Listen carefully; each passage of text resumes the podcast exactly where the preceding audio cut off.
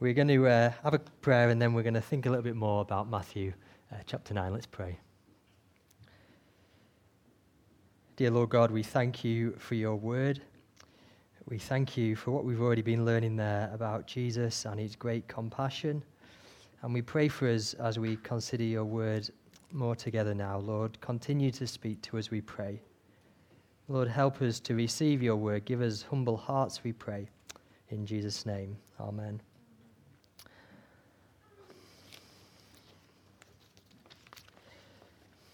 So, as we uh, just look at these four verses together, we've got three, three words to, to think about. The first word is kingdom, the second word is crowd, and the third word is harvest. And what we're going to do, we're going to think about the first two, and then we're going to have another song, and then we'll, we'll think about the third one, the, the harvest. So, first of all, the, the kingdom. The kingdom, that's verse 35. Verse 35 is a, it's a summary. It's a summary of what Jesus is doing in his ministry. So you can see the verse there up on the screen. Uh, Jesus went through all the towns and villages, teaching in their synagogues, proclaiming the good news of the kingdom, and healing every disease. This is a, a summary verse, and if you were to look back at chapter 4, you get this verse almost word for word the same. It's a, it's a summary describing everything that Jesus was doing. And it says there that he's teaching and he's proclaiming. What's he? What's Jesus speaking about? Well, he's speaking about the, the good news. And uh, Matthew describes it as the good news of the kingdom. I don't know what you think about when you hear the word kingdom, uh, but for the people who were listening to Jesus uh, when he spoke these words in Israel, the crowds that were following him, the idea of a kingdom wasn't new to them. This idea of the kingdom is found all the way through uh, the Old Testament. You could say that the story of the whole Bible is the story of the kingdom. Uh, the history of uh, God's people is the, the story of a kingdom. There was a song, I think we had it a few times last year, a kids' song on the when we were doing fully online services. We had a kids' song, uh, and I'm not going to try to describe it, uh, to sing it, but, but it describes the kingdom of God as God's people in God's place, under God's rule, enjoying his blessing. I think that's a really good description of, of, of God's kingdom. And as you go through the uh, Old Testament, you get, uh, and into the New Testament, you get pictures of the kingdom. And if, Tom, you put the next uh, slide up, that'd be great. Uh, there's some pictures on, on here. Uh, and I think here we get uh, at least four pictures of the, the kingdom of God in the Bible. The first picture we get, I've, I've put the tree there uh, to represent the Garden of Eden. I'm sure there was lots of trees in the Garden of Eden. Uh, and in the Garden of Eden, we see God's people, that's Adam and Eve, and they're living, aren't they, in God's place. It's a beautiful garden. Uh, and they're under God's rule. They've got His word, His good word, and they're enjoying His blessing. Uh, they can eat from any tree in the garden except just that one, one tree that's in the middle of the garden, uh, the tree of the knowledge of good and evil. So that's the first picture we get of God's kingdom. The second picture is represented by that throne. And this picture is in uh, uh the people of Israel as, as God brings them out of Egypt. He plants them in the promised land. Uh, and he gives them his rule. Uh, the, his rule this time comes in the form of his king, his chosen king uh, and they enjoy his blessing. And really, the high point of the kingdom uh, represented there in Israel is, is the uh, rule of David and Solomon. Uh, when enemies are conquered and when there's kind of abundant provision in the kingdom. Uh, but just like uh, the kingdom was spoiled in the garden by sin, the kingdom's also spoiled in Israel, again, by, by sin. The people, don't they? They, they rebel against God, they, they turn away from Him and God sends them out of the good land and they, they go into exile. So that's the second uh, picture of the kingdom. The third uh, picture of the kingdom is represented by the man with the megaphone. You can see that, that picture on the screen. Uh, this is the picture that we get in the, in the prophets. So even as the people of Israel go into exile, these prophets are sent uh, and they speak, and they speak about a coming kingdom. It's a, it's a glorious kingdom when you read the prophets. It's a kingdom where God is going to deal with sin. It's a kingdom where there's going to be a king who's a king forever. He's called the Christ or, or the Messiah. So that's the, the third uh, picture. The prophets speak to us about God's kingdom an everlasting kingdom, a kingdom that will begin in Israel, but it will include people from all over the world, from every, every nation. And in Matthew's gospel, uh, right at the start, we read about this forever king. And we know now that this king is, is Jesus. And Matthew uh, writes about this king. You remember when the wise men went to see Herod? Uh, and Herod asked them a question about where, where the king's going to be born, this Christ, this king of the Jews. And the wise men, they, they tell him some words from the prophets. And they, they say this But you, Bethlehem, in the land of Judah, are by no means least among the rulers of Judah. For out of you will come a ruler who will shepherd my people Israel. And we know that's talking about Jesus, the one who was born in, in Bethlehem. And so as we get to Matthew chapter 9, Jesus the King is telling the good news about the kingdom. And it's his kingdom. And because the king has come, the kingdom is, is near. What else is Jesus doing? Can you see there in verse 35? What else is Jesus doing? Is he's teaching and preaching? He's also, it says, healing every disease and sickness. All these needy people are flocking to Jesus, and because he's full of compassion, he's healing these people, every disease and sickness. These miracles, though, they're more than just Jesus' acts of compassion. They're, they're, they're like snapshots of his kingdom and, and what it's like. At home on our, our bookshelf, we have some photo albums uh, if you were to come round, which hopefully you will be able to at some point in this year, uh, and, and look at the, the photo albums, you'll see that there's at least one with uh, holiday photos in. And if you were to flick through the, the album, you'd be able to get an idea of what our holiday was, was like. There'd be pictures of us on the beach, probably in our, our hats and coats with the windbreak.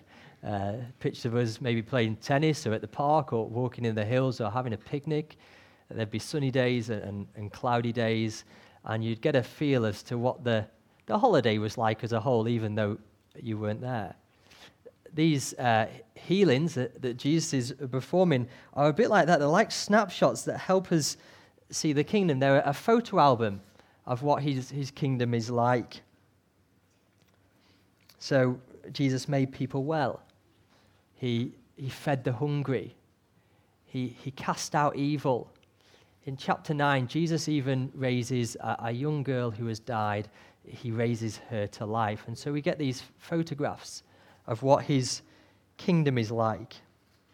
It's a kingdom uh, without evil, where, where, sin is forgiven, where death is, is no more. All the other kingdoms of this world, they're spoiled, aren't they? They're spoiled by sin and sickness. People who live in those kingdoms live in the fear of death. We know those realities, don't they? But that's not what Jesus' kingdom is like. His kingdom is a, a glorious kingdom, and so he's telling people uh, the good news. The surprise uh, is, is how Jesus sets up his kingdom. That's the big surprise. Usually, when people set up kingdoms, what do they do? They get an army, they go to war, they ride a horse. Jesus doesn't set up his kingdom that way. Jesus sets up his kingdom through his death and through his resurrection. That's the very, very heart of the good news, isn't it? King Jesus dies so that we can be forgiven of our sins.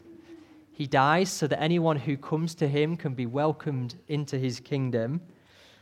Victoria reminded us, didn't she? The good shepherd lays down his life for the sheep. And then he rises again to rule as conquering king of a kingdom where death has been defeated. So, with the death and resurrection of Jesus, the kingdom of God has arrived. It's now, it's been established. But there's also a, a not yet, isn't there, about this kingdom? It's now, but it's also not yet. We're waiting for the, the fullness of his kingdom to be revealed, and we're longing for that, aren't we? Listen to a description of the kingdom when Jesus returns. This is the kingdom in all its fullness. Revelation 21, beautiful verses that I'm sure lots of us have read a lot. Uh, this is the picture of the kingdom in all its fullness. And I heard a loud voice from the throne saying, Look, God's dwelling place is now among his people, and he will dwell with them. They will be his people, and God himself will be with them as their God. He will wipe away every tear from their eyes. There will be no more death or mourning or crying or pain, for the old order of things have passed away. He who was seated on the throne said, I am making everything new. That's the fullness of this kingdom story God's people in his place, under his rule, and enjoying his blessing. That is a, a glorious kingdom, isn't it? That's a kingdom we, we all need to be part of. So that's the first word, uh, the kingdom. The second word we're going to think about is the, is the crowd, and this is verse 36. So when Jesus is preaching and teaching, there's great crowds that appear. That is always the case. Wherever Jesus was teaching and preaching, there was big crowds. And these crowds were just made up of ordinary people. Jesus would go into a village and a town, and the people in, the town and the village would, would crowd around. The kind of people that you would see uh, queuing at the doctor's surgery, the kind of people that you would see uh, getting their shopping at the supermarket, the kind of people you'd see walking up and down the high street, the kind of children that you'd see in, in the classroom. These would have been the people that made up this, this crowd, just ordinary people. People like uh, you and me. We don't get many crowds at the minute, do we? But you, you, know, you know the kind of people that would make up the crowds. People like us, people like our neighbours, people like the, the ones we work with. Just ordinary crowd. But listen to how Jesus sees the crowd. When he saw the crowds, he had compassion on them because they were harassed and helpless like sheep without a shepherd. That's how Jesus sees this crowd.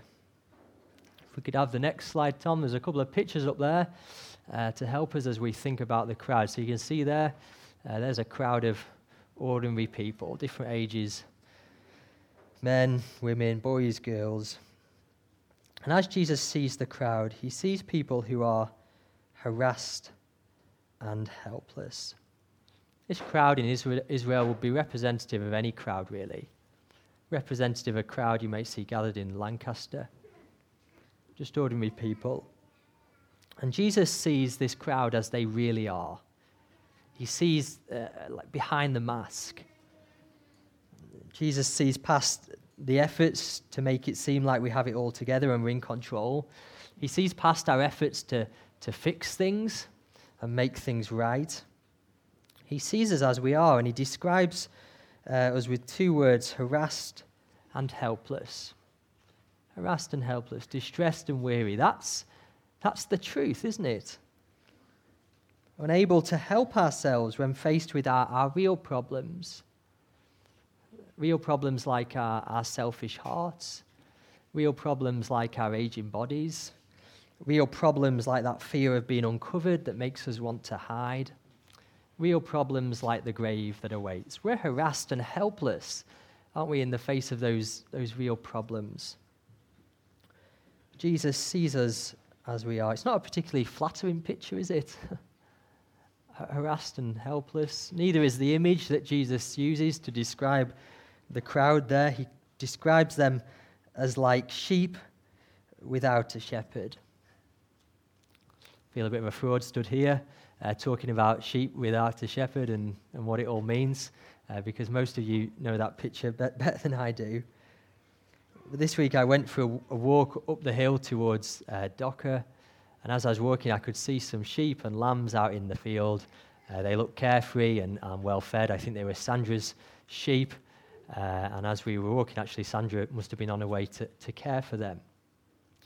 But think of, of what sheep would look like without a shepherd. Think of sheep with no one to feed them. Think of uh, sheep with no one to, to care for them and tend to their wounds and treat their diseases. Think of, of sheep uh, without a shepherd. They'd get lost, they'd go astray, they'd follow each other, they'd get stuck in the hedge or, or stuck in the ditch. Think of sheep without anyone to protect them. They'd be prey for various uh, animals, especially in this uh, context of what Jesus was speaking to. They'd be running in fear of death and danger. And Jesus looks out on the crowd and he sees sheep without a shepherd, harassed and helpless. What, what effect does, does what Jesus see have on him? Well, it moves him with compassion. It moves him with compassion. That's wonderful, isn't it? Jesus sees these uh, hapless and helpless and harassed people like sheep without a shepherd. He doesn't roll his eyes. He's, he's moved with compassion. That word compassion is a really strong word. We've got a heart up there on the screen, but the word actually is, is less to do with our hearts and more to do with our tummies, to do with our stomachs. That sounds strange, doesn't it? Uh, but the root of the word uh, comes from our tummy area, not from our, our heart area. When we feel things deeply, we often talk about our tummies. We talk about a gut wrenching feeling. Or, or, or, we talk about our, stomach being in knots. Or our stomach churning. It's that feeling when you're out with some children and they go too close to the edge of a cliff and you, your stomach kind of turns over. It's a gut wrenching feeling. And when Jesus sees the crowd, his stomach churns with compassion. It's wonderful. Jesus, harassed and helpless, he's not indifferent, he doesn't turn away. He looks on us with, with deep compassion. And in his compassion, he heals the sick, he makes the weak ones well. But his compassion goes even further than that, doesn't it? The Good Shepherd lays down his life for the sheep. That's such great compassion. And I just want to remind us this morning that Jesus hasn't changed. Jesus is still the same Jesus, full of compassion. He looks down on us, uh, harassed and helpless, like sheep without a shepherd, and he has compassion. When Jesus went through these towns and villages in Israel, preaching and proclaiming, there was a word that he used. It's a word we use quite a lot in church, and it's the word repent. Repent. What does repent mean? Repent means just to, to turn around. And Jesus was calling people to repent. He was calling them to, to turn around, to stop going their own way, stop trying to uh, make their own kingdoms, and to turn and become part of his kingdom. And today, this morning, the Good Shepherd, with great compassion, still speaks to us through his word, and he calls us to repent, to trust and follow him, to listen to his words, and to become part of his kingdom. This is how Jesus sees us this morning. I've got a couple of questions as we, we think about uh, the crowd and the way Jesus sees us. The first question is this Do we see ourselves the way Jesus sees us? Do we see ourselves the way Jesus sees us? Often, because of our pride, we don't want to admit the truth that Jesus sees, do we? We want to be strong. We want to be those who can fix it. But we aren't. Uh, behind the image, peel back the mask, we are harassed and helpless. Many of us, I think, this morning have come to see ourselves as Jesus sees us, haven't we? And we've done what Peter uh, describes in his letter. We, have, uh, we were straying, Peter writes, but now we have returned to the shepherd and overseer of our souls. Many of us have done that, but maybe not all of us have, have done that yet. Do we see ourselves as, as Jesus sees us? And then the second question is do we see others as Jesus sees them? Each morning as we get up, as we go to school, as we go to work, as we, we go about our day, do we have our Jesus glasses on? Do we see past the labels that people cling to for security and meaning? Do we see past the image that people try to portray? And do we see people like Jesus sees them, harassed and helpless, like sheep without a shepherd? Think about the, the pandemic. Pandemic's revealed this truth, hasn't it? That we're distressed and helpless. Do we see uh, in this a symptom of our real need? Not a, not a vaccine, not social distancing, but our, our real need, people's real need, is to know the Good Shepherd, the one who can lead them through the valley of the shadow of death. As those who belong to Jesus, do we look out on the crowds and the people that we live alongside? Are we moved with compassion? Like Jesus is moved with compassion? Does our stomach churn like his does? They're questions, aren't they, for us to ponder uh, in the week ahead? Do we see like Jesus sees? So that's the, the kingdom and the crowd. Uh, we're going to have a, a, song now. It's going to come up on, on the screen, and then we'll think about the harvest. Thanks, Tom.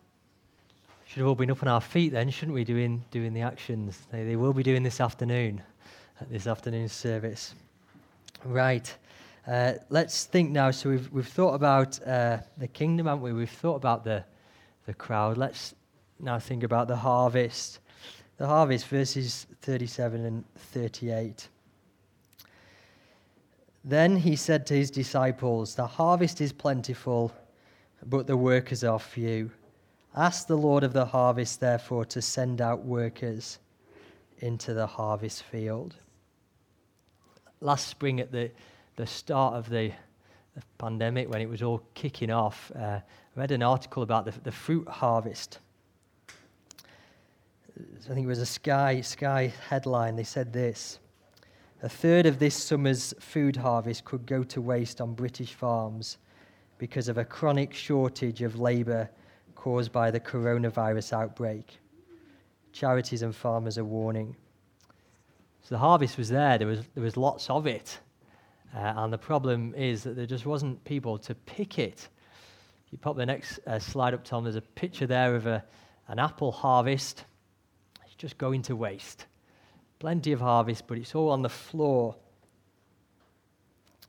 Getting spoiled. And as Jesus looks on the crowd, he doesn't just think about sheep and shepherds, he also thinks about a harvest, a plentiful harvest, he says. But the workers are few. A bit later on in Matthew's gospel, Jesus tells a parable about the, the harvest. You know the parable, it's the parable of the, the weeds and the wheat, or the, the wheat and the tares, depending on what translation you, you've got. In the parable, uh, there's, a, there's, a, farmer who, who sows a field full of wheat in the night while he's sleeping. An enemy comes along and sows a load of weeds or tares in, in the field. The, uh, the workers get up in the morning and they're kind of horrified by what's happened and they ask the, the master what they should do. And the master tells them to leave the weeds and the, the wheat to grow together. Uh, and at the end, uh, there'll be the harvest time. And at the end, the reapers will gather in the weeds and they'll throw the weeds in the fire. But the weeds will be safely gathered in, in the barn. And Jesus explains this parable to his disciples about the harvest. And he identifies the field, the harvest field, as the world. And the harvest is about this great end time harvest, a final harvest day that's coming at the end of the age, when the harvest is gathered in and the wheat and the weeds are separated. He says the wheat, they're the children of the kingdom. They're the children of God who belong to his kingdom. And the weeds are the ones who belong to the evil one. They don't belong to this glorious kingdom that we've already thought about. And as Jesus looks on the crowds with eyes of compassion, he thinks about this harvest that's come in. This final division at the end of the age. It's going to be a, an awesome an awesome day in the, in the true sense of the world, this final harvest. To be outside of God's kingdom on this final harvest day is going to be to be outside of God's kingdom forever. There's a, there's a song, isn't there, that we sing at, at harvest time. Uh, and one of the verses goes like this For the Lord our God shall come and shall bring his harvest home. He himself on that great day worthless things shall take away. Give his angels charge at last, in the fire the weeds to cast, but the fruitful ears to store in his care forevermore. That song comes right out of Matthew 13, this parable of the, the weeds and, and the wheat. And this parable means that this word harvest has, a, has an urgency about it. When Jesus says the harvest is plentiful, but the laborers are few, that's an, that's an urgent thing. And Jesus is not talking about workers for the final day. He's talking about workers now, workers so that people can hear the, the good news of this glorious kingdom, to repent and turn to Jesus before the final harvest day comes. Plentiful harvest, but not many, not many workers. In fact, as Jesus speaks these words, uh, he, uh, he is the the worker. he describes himself as the, the Lord of the harvest in verse 39. He, he, he, that's what he's doing. He's, he's working as he goes through the, the towns and villages of Israel. And Jesus responds to this situation of a big harvest and few workers. It's a bit of a surprising response, what he says, isn't it? There in verse 38 The harvest is plentiful, but the labourers are few. Therefore, pray Pray earnestly to the Lord of the harvest to send out laborers into his harvest field. The first thing Jesus calls his disciples to do is to pray. Pray the not the Lord's prayer, but the Lord of the harvest prayer. And the Lord of the harvest prayer is send workers into the harvest field. More workers so that people can hear the good news. There are some circumstances that we face, aren't there, when we just find it hard to know what to pray. But as we look out on the crowds, as we live our lives alongside all kinds of people, and we see them as Jesus sees them, harassed and helpless, like sheep without a shepherd, we know what to pray. Jesus has given us a prayer here. Ask the Lord of the harvest to send out more laborers into the harvest field. And as we pray this prayer, there's something for us to bear in mind the very people who are called to pray this prayer at the end of chapter 9 are the very same ones who are sent as workers at the beginning of chapter 10. So the prayer for workers becomes the prayer of, of the workers. And as you uh, look into chapter 10, if you want to do that this afternoon, we're definitely doing that as we look towards our home groups. If you look into chapter 10, you'll see how Jesus describes the harvest field. And the harvest field isn't all sunshine and smiles. There'll be some who listen to the good news, yes, and, and welcome it. Welcome. Welcome the Lord Jesus. Turn and follow the Good Shepherd. But there will also be people who re- reject the good news. And so, even before the kind of great end time harvest, this division between weeds and wheat is already becoming apparent. In chapter 10, Jesus describes what to expect in the harvest field, and he uses phrases like not welcome, betrayed, put to death, persecuted. And so, this Lord of the harvest prayer, it's not a prayer to pray lightly. But as, he, as, as his disciples, it's a prayer we, we must pray. And as we pray, we know that we are we're sent. We're sent in his strength with the gifts that he's, he's given us to spread the good news of the kingdom before King Jesus returns. As we respond or begin to respond uh, to what God has spoken to us this morning, we're going to just take some time to pray together now uh, about what we've been thinking about. And Joy and Caleb and Levi and Melody are going to come and lead us in those prayers.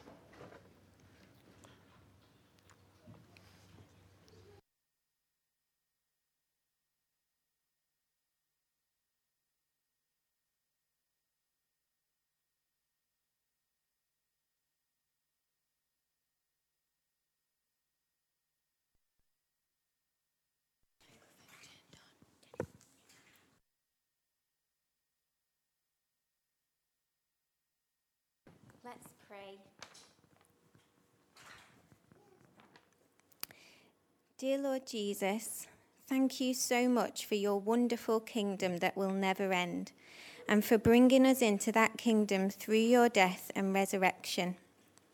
Thank you that you will make all things new, and we are looking forward to the time when we will know your perfect healing from all suffering. Sorry, Jesus, for going our own way. We are like sheep without a shepherd, and we need your help. Thank you, Jesus, Thank you, Jesus, that you see us and you have compassion on us. Thank you for being our good shepherd. Thank you, Jesus, that you are the Lord of the harvest and that you are gathering a harvest of people into your kingdom from every part of the world. Please send out workers into the harvest field.